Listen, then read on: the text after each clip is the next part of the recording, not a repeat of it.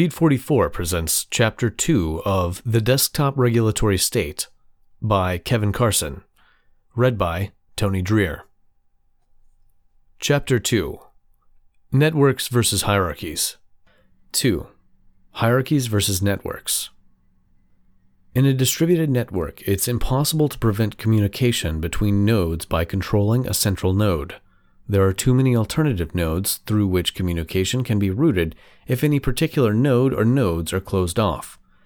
As John Gilmore famously quipped, the internet treats censorship as damage and routes around it. Quote, the power of distributed networks lies in the fact that in them filters disappear. Eliminating or filtering a node or node cluster will not delay access to information. By contrast with the decentralized information system which arose with the invention of the telegraph, in distributed networks it is impossible to burn bridges and restrict the information that reaches the final nodes by controlling a few transmitters. As Ori Brafman and Rod Beckstrom describe it, when attacked, a decentralized organization tends to become even more open and decentralized. They use the example of the file sharing movement. After Napster was shut down, the movement responded by creating a series of successors, each of which was even more decentralized and presented even less in the way of vulnerable nodes than its predecessor. That's the subject of Francesca Musiani's article on the history of P2P file sharing architecture, which she argues has been shaped by the offensive defensive arms race between the forces of state surveillance and those of circumvention. The first generation of file sharing systems, typified by Napster, were centralized, one to many systems. Subsequent services became increasingly decentralized, although their weak point remained imperfect anonymity. The third stage, Musiani argues, is file sharing under cover of darknets, with membership by invitation only on a friend of a friend basis. Although such organization through conventional proprietary social networking services like Facebook is still vulnerable to the vagaries of their privacy policy, open source social networking services like Diaspora are much more promising as avenues for darknet file sharing. The Pirate Bay, Rick Falkvinge writes, has been a trailblazer in resilience. After all, a number of bought and paid for or just plain misguided legislatures and courts have tried to eradicate the site, and yet it still stands untouched. One source of its resilience, as is the case with WikiLeaks, see below, is its lack of dependence on servers that are vulnerable to the laws of any particular country. Like WikiLeaks, the Pirate Bay has access to a network of servers in a number of countries, and it responds to shutdown attempts by nimbly switching its web hosting to servers in other countries, most recently the servers of the Norwegian and Catalan pirate parties as of this writing. The ultimate step so far for file sharing operations has been to bypass site hosting as a bottleneck altogether and move into the cloud. The Pirate Bay released its software code so that it could be replicated by anyone who wanted to host a Pirate Bay clone. Quote, Earlier this year, 2012, after months of legal wrangling, authorities in a number of countries won an injunction against the Pirate Bay, probably the largest and most famous BitTorrent piracy site on the web the order blocked people from entering the site. In retaliation, the Pirate Bay wrapped up the code that runs its entire website and offered it as a free downloadable file for anyone to copy and install on their own servers. People began setting up hundreds of new versions of the site, and piracy continues unabated. Thus, whacking one big mole created hundreds of smaller ones. And Tribler moves file sharing in a literal peer to peer direction. Quote, the new software called Tribler is the new weapon in the battle for internet liberty and does not need a website to track users sharing torrent files. According to the raw story, it is a peer to peer network protocol that enables computers to share files with thousands of others. For many, this could be the solution movie. While lawmakers are dreaming of a censored web, many believe Tribler will be a true nightmare for them. According to the technology blog Torrent Freak, the attempt to disconnect users from the internet for illegal purposes will be foiled by the software that has been in the works for the past five years and will make it nearly impossible to stop file sharing. The only way to take it down is to take the internet down, stated Dr. Pouwelse of Delft University of Technology to the Daily Mail. Tribler will be entirely decentralized, leaving the control in the hands of the users. Individuals can rename files, flag phony downloads or viruses, create channels of verified downloads, and act as nodes that distribute lists of peers across the network, the Raw story reported. End quote. More recently, the clumsy attempts of the US government and its allies to suppress WikiLeaks through control of strategic nodes, domain name registries, Amazon, PayPal, etc., have made the same principle abundantly clear. WikiLeaks enemies have strategized against it within the paradigm of a Weberian bureaucratic institution functioning inside a Westphalian nation state. Will Wilkinson mocked the sheer idiocy of people like Joe Lieberman and all the clucking chicken hawks in the neocon blogosphere, calling for Chelsea Manning or Julian Assange to be waterboarded, in his blog at The Economist. Quote, if Mr. Assange is murdered tomorrow, if WikiLeaks servers are cut off for a few hours, or a few days, or forever, nothing fundamental has really changed. With or without WikiLeaks, the personnel, technical know how, and ideological will exists to enable anonymous leaking and to make this information available to the public. Yet the debate over WikiLeaks has proceeded as if the matter might conclude with the eradication of these kinds of data dumps, as if this is a temporary glitch in the system that can be fixed. But I don't think the matter can end this way. Just as technology has made it easier for governments and corporations to snoop ever more invasively into the private lives of individuals, it has also made it easier for individuals, working alone or together, to root through and make off with the secret files of governments and corporations. WikiLeaks is simply an early manifestation of what I predict will be a more or less permanent feature of contemporary life, and more or less permanent constraint on strategies of secret keeping. Consider what young Bradley Manning is alleged to have accomplished with a USB key on a military network.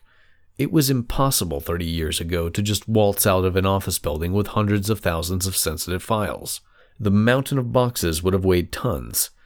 Today, there are millions upon millions of government and corporate employees capable of downloading massive amounts of data onto tiny devices.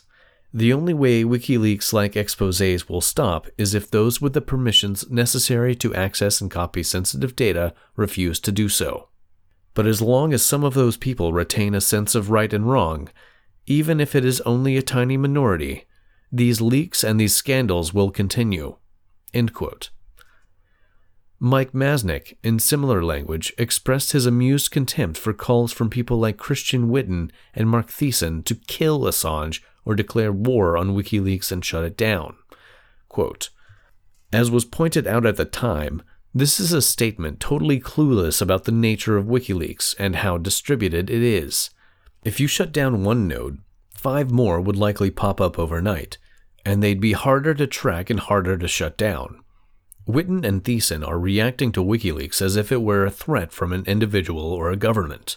In other words, they're treating it like a threat from decades ago, rather than an open effort to distribute leaked information. What the internet allows is for groups to form and do stuff in a totally anonymous way and distributed manner. And there really isn't any way to prevent that, whether you agree with the activity or not. As Reason's Jesse Walker put it, quote, I remember when the record companies were filled with men and women who thought the key to stopping online file sharing was to shut down a company called Napster. I remember when a teenage programmer named Shawn Fanning was attracting the sort of press that Julian Assange is getting today. In 2010, the average 14 year old probably doesn't know who Fanning is. He might not even recognize the name Napster, but he knows how to download music for free. End quote. The resilience of WikiLeaks against attempts at suppression by the corporate state, in particular, is remarkable. The networked movement to blog and tweet WikiLeaks' dotted line IP address around the web and to mirror the site by the thousands should be a source of pride to all friends of information freedom. It reminds me of the DeCSS uprising, in which the illegal DeCSS hack for movie DRM was distributed at thousands of blogs and websites worldwide and sympathizers even showed up for Eric Corley's trial in t shirts bearing the DeCSS code. And even if the site were entirely shut down, it would be feasible to move beyond the current website based model and simply distribute content worldwide by torrent download. Similarly, the Egyptian government's so called shutdown of the internet during the early 2011 uprising was circumvented by, inter alia, using dial up connections and virtual private networks. As with WikiLeaks, social media sites were reportedly still available at their IP addresses, and use of the Tor anonymizer tripled. What's more, another lesson of the shutdown is just how catastrophic the economic consequences are. Quote, a central unknown at this moment is what the economic harm to the country will be. Without internet and voice networks, Egyptians are losing transactions and deals. Their stocks and commodities cannot be traded. Their goods are halted on frozen transportation networks, and their bank deposits are beyond reach. In fact, the measure seems so drastic and the effects so severe that governments are likely to treat them as a last resort and put them off until it's too late as was the case in Egypt. Governments are as prone to the boiled frog syndrome as we are. Attempts to suppress efforts like WikiLeaks by interdicting their access to centralized intermediaries like domain name services, web hosts, PayPal, etc., simply serve as a catalyst to create new decentralized versions of those intermediaries which are less vulnerable to interdiction. There's already been talk about setting up an open source domain name service by one of the founders of the Pirate Bay. Even before WikiLeaks emerged as a major story, services like PayPal had come under criticism from the open source community for their lack of accountability to the user community, and sparked assorted attempts to create an open source alternative. Attacks on WikiLeaks have just increased the momentum behind such movements to reduce the vulnerability of centralized intermediaries. The user's power of voice over PayPal is virtually nil, but their power of exit is potentially enormous. Again, the net is in the process of treating censorship as damage and rooting around it. Projects to harden the net against shutdown. Even before the Egyptian government shut down the internet during the Twitter revolution in early 2011, there was a wide range of projects aimed at increasing the internet's resilience in the face of state attempts at shutdown or control. The Egyptian government's shutdown, combined with talk in the US of an internet kill switch, added a sense of urgency to these projects. It's worth bearing in mind, of course, that the resistance movement has been quite creative in circumventing the so called net shutdown while it was actually going on. Quote, even shutting down the internet, which the security services in Syria, Libya, and Egypt all tried at various stages of those uprisings, cannot prevent determined cyber dissidents from organizing.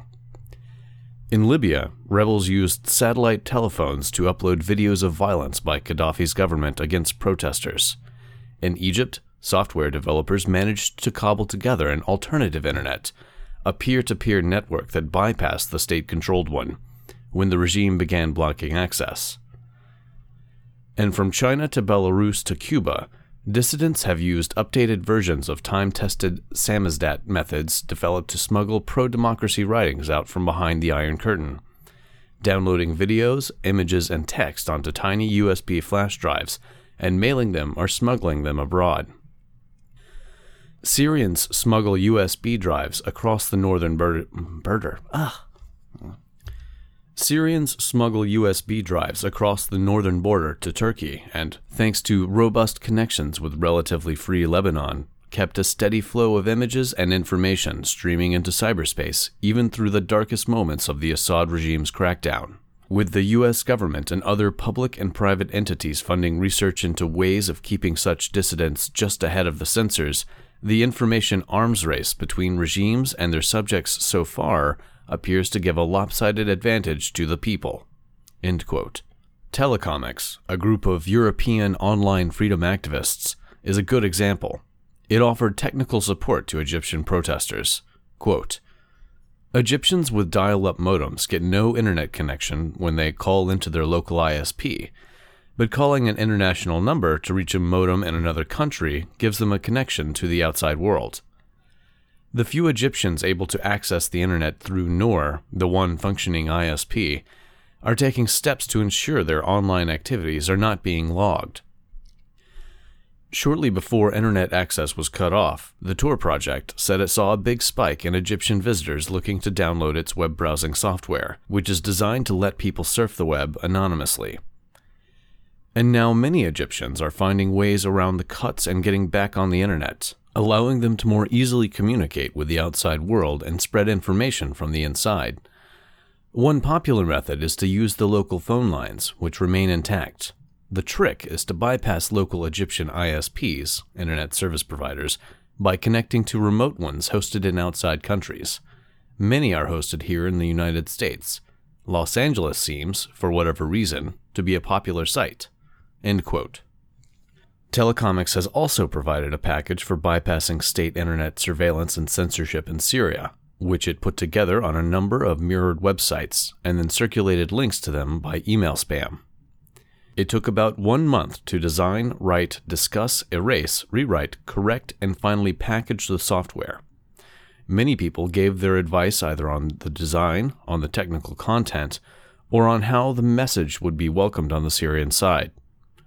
One of our Syrian contacts put his heart and guts to provide us a perfectly polished Arabic translation. At this point, the 60 megabyte Telecomix Safety Pack website was ready. It contained security Firefox plugins, a Tor bundle, secure instant messaging software, a link to the Telecomix chat, and more. It also emphasized basic guidelines such as avoiding revealing personal information over the internet. 19 mirrors, all using different domain names managed by two load balancers. Not that huge, but hopefully robust enough to both reply to all requests and circumvent a potential blocking against some domain names. Web servers specially installed and configured for this aggressive broadcast, the crossing point between high technical skills, deep emotional involvement, and decentralized technological power. I pushed the button on the 5th of September at 1:53 a.m. CEST. Then came the anxious monitoring of our respective servers. Thousands of requests were scrolling on the screen. Several megabytes per second were passing through the main mirrors. All servers kept responding bravely to all these requests during the operation time. Fucking hell yeah, it was working. Cheers, champagne. End quote. Another project, originally designed for maintaining connectivity in large scale disasters like Katrina or the Haitian earthquake, but also ideal in a case like Mubarak's internet shutdown, was Tether, an easily portable, concealable, solar powered device with a satellite internet modem and Wi Fi connectivity. One OpenNet project, the ChokePoint project, states its mission as to identify choke points, understand the issues behind who owns what, and has the power to turn off connections or control aspects of internet control like domain names.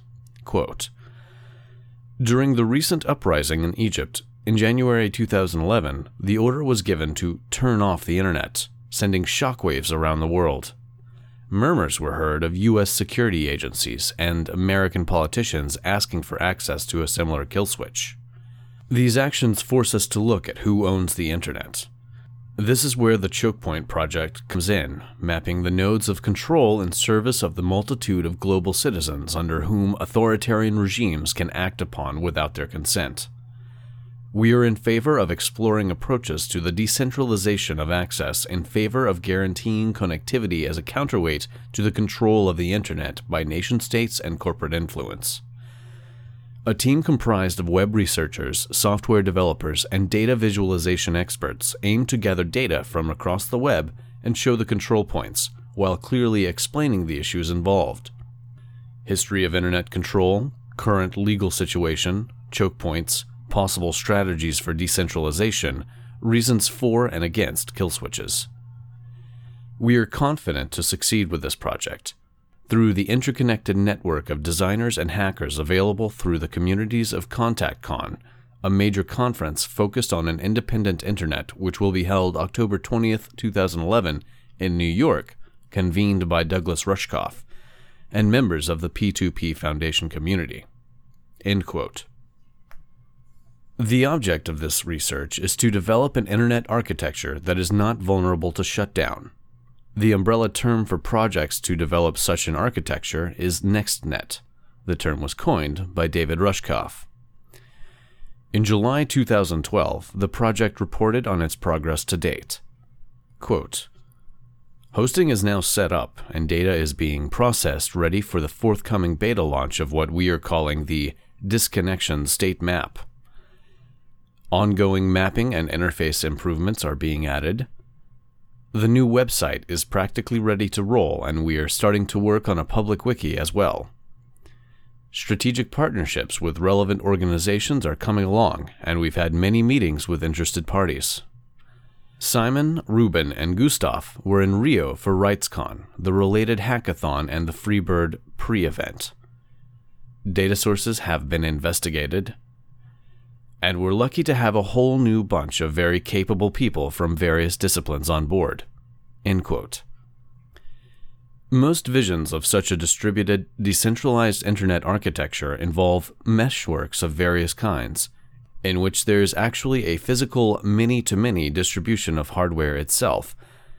As Rushkoff describes the advantages, quote, Back in 1984, long before the internet even existed, many of us who wanted to network with our computers used something called FidoNet. It was a super simple way of having a network albeit an asynchronous one. One kid would let his computer be used as a server. This just meant his parents let him have his own phone line for the modem. The rest of us would call in from our computers, one at a time, of course, upload the stuff we wanted to share, and download any email that had arrived for us. Once or twice a night, the server would call some other servers on the network and see if any email had arrived for anyone with an account on his machine. Super simple. Now, FidoNet employed a genuinely distributed architecture. 25 years of networking later, lessons learned and battles fought, can you imagine how much better we could do? End quote. The existing internet architecture still has a considerable hub and spoke physical architecture, given its dependence on web servers and routers. Meshworks overcome this limitation. Quote, Meshies believe that mesh networks will overthrow traditional networking and communications and create entirely new kinds of distributed software. For the purposes of this column, mesh networks, sometimes called mobile ad hoc networks or MANETs, are local area networks whose nodes communicate directly with each other through wireless connections. It is the lack of a hub and spoke structure that distinguishes a mesh network. Meshes do not need designated routers. Instead, nodes serve as routers for each other. Thus, data packets are forwarded from node to node in a process that network technologists term hopping.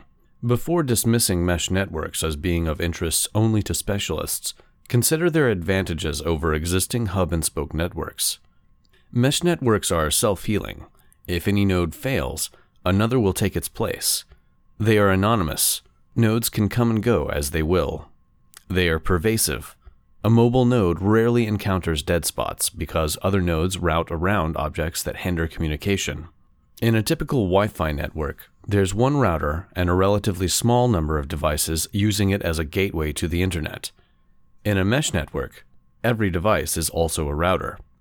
Bring in a new mesh device and it automatically links to any other mesh devices within radio range. It is an example of what Internet architect David Reed calls cooperative gain. The more devices, the more bandwidth across the network. Another benefit of Meshworks is that even if the central fiber optic network is shut down and there are area limits to the propagation of the network, the local meshwork can support community darknets based entirely on their members' computers and mobile devices. Short of blanketing an entire country with an electromagnetic pulse, there's no way to shut down local meshworks. The Freenet project is one form of architecture for an encrypted local dark meshwork. It is completely anonymous since individual nodes' routing functions are encrypted. The downside is that it is not a proxy for the web. The Freenet includes only material from the World Wide Web which has actually been imported into it and stored on member hard drives. Nevertheless, an urban freenet, even if completely disconnected from the web, could provide a robust range of services for a local counter economy, including hosting resident websites and community bulletin boards, a community encrypted currency on the model of Greco's credit clearing networks, local email, sharing of music and other content files, including CAD slash CAM files for micro manufacturers, telecommunication and teleconferencing links, assorted collaborative platforms, rating and reputational systems for local commerce, etc. It could also provide similar services for a distributed network like a phyle, about which more in a later chapter. The Freenet as a platform can host member web pages, sites, free sites, and social networks visible only to members of the Freenet. It can be used as the darknet or virtual private network platform for any local organization or distributed network. For example, the Las Indias Cooperative, with which phyle theorist David de Ugarte is affiliated, uses Freenet for its internal functions. Another meshwork slash NextNet project, Commotion Wireless, aims to build up a new type of tool for democratic organizing. Quote, an open source device as infrastructure distributed communications platform that integrates users' existing cell phones, Wi Fi enabled computers, and other Wi Fi capable personal devices to create a metro scale peer to peer mesh communications network. What it means? Democratic activists around the globe will gain access to a secure and reliable platform to ensure their communications cannot be controlled or cut off by authoritarian regimes. The Commotion Wireless website itself describes the general outlines of the project in much greater detail. Quote, the developers, technivists, and organizers here propose to build a new type of tool for democratic organizing an open source devices infrastructure distributed communications platform that integrates users' existing cell phones, Wi Fi enabled computers, and other Wi Fi capable personal devices to create a metro scale peer to peer mesh communications network. Leveraging a distributed mesh wireless infrastructure provides two key enhancements to existing circumvention technologies and supports human rights advocates and civil society organizations working around the globe. First, a distributed infrastructure eliminates the ability of governments to completely disrupt communications by shutting down the commercial or state owned communications infrastructure. Second, devices infrastructure networks enhance communications security among activists by eliminating points for centralized monitoring, by enabling direct peer to peer communication, and by aggregating and securing individual communication systems. For over a decade, developers here have pioneered the development of devices infrastructure broadband networks. Specifically, this project proposes the following five point solution create a robust and reliable participatory communications medium that is not reliant upon centralized infrastructure for local to local, peer to peer, and local to internet communications. Design ad hoc device as infrastructure technologies that can survive major outages, e.g., electricity or internet connectivity, and are resilient during emergencies, natural disasters, or other hostile environments where conventional telecommunications networks are easily crippled. Secure participants' communication to protect data integrity and anonymity through strong end to end encryption and data aggregation. Implement communications technologies that integrate low cost, pre existing off the shelf devices, e.g., cell phones, laptops, consumer Wi Fi routers and maximize use of open software, and develop an open, modular, and highly extensible communications platform that is easily upgraded and adapted to the particular needs and goals of different local users. More closely related to the specific problems presented by police in Cairo and San Francisco, Stephanie Brancaforte of Avaaz announced a project to blackout proof the protests. Quote, with secure satellite modems and phones, tiny video cameras, and portable radio transmitters, plus expert support teams on the ground to enable activists to broadcast live video feeds even during internet and phone blackouts and ensure the oxygen of international attention fuels their courageous movements for change. The Freedom Box is a small plug in server with a built in Tor router, which can plug into an electrical outlet in your home and provide wireless service as well as providing point to point meshwork connection to others with Freedom Boxes, in the event local wireless networks are shut down. The Freedom Box is part of a larger hardware stack promoted by the Free Network Foundation. The stack includes the Freedom Tower, a high powered mobile Wi Fi hotspot with an encrypted router and uninterruptible power supply, which provided communications to Occupy Wall Street. Vanessa Miemis listed 16 wireless meshwork projects aimed at circumventing state censorship. Dust is a project that counters government attempts to filter certain kinds of traffic by protocol fingerprinting, summarily blocking protocols like SSL, Tor, BitTorrent, and VPNs. Dust re encodes the traffic into a form which cannot be correctly fingerprinted by the filtering system. In May 2011, the Mozilla Foundation fell afoul of Homeland Security by refusing to comply with a request to remove a new extension from its Firefox browser, MAFIAAFire, which circumvents censorship of the web by federal law enforcement and the content industries. MAFIAAFire negates ICE's domain seizures by automatically rerouting users to alternate domains. And Firefox announced a new extension, explicitly directed against SOPA, which functioned much like the earlier MAFIAAFire to circumvent domain name takedowns. More recently, in August 2013, the Pirate Bay released Pirate Browser, an internet browser for bypassing blocks, which was downloaded 100,000 times in the first three days after its issue. You've been listening to Feed 44 the official podcast channel of the Center for a Stateless Society. C4SS is an anarchist think tank and media center. For more information, please visit c4ss.org.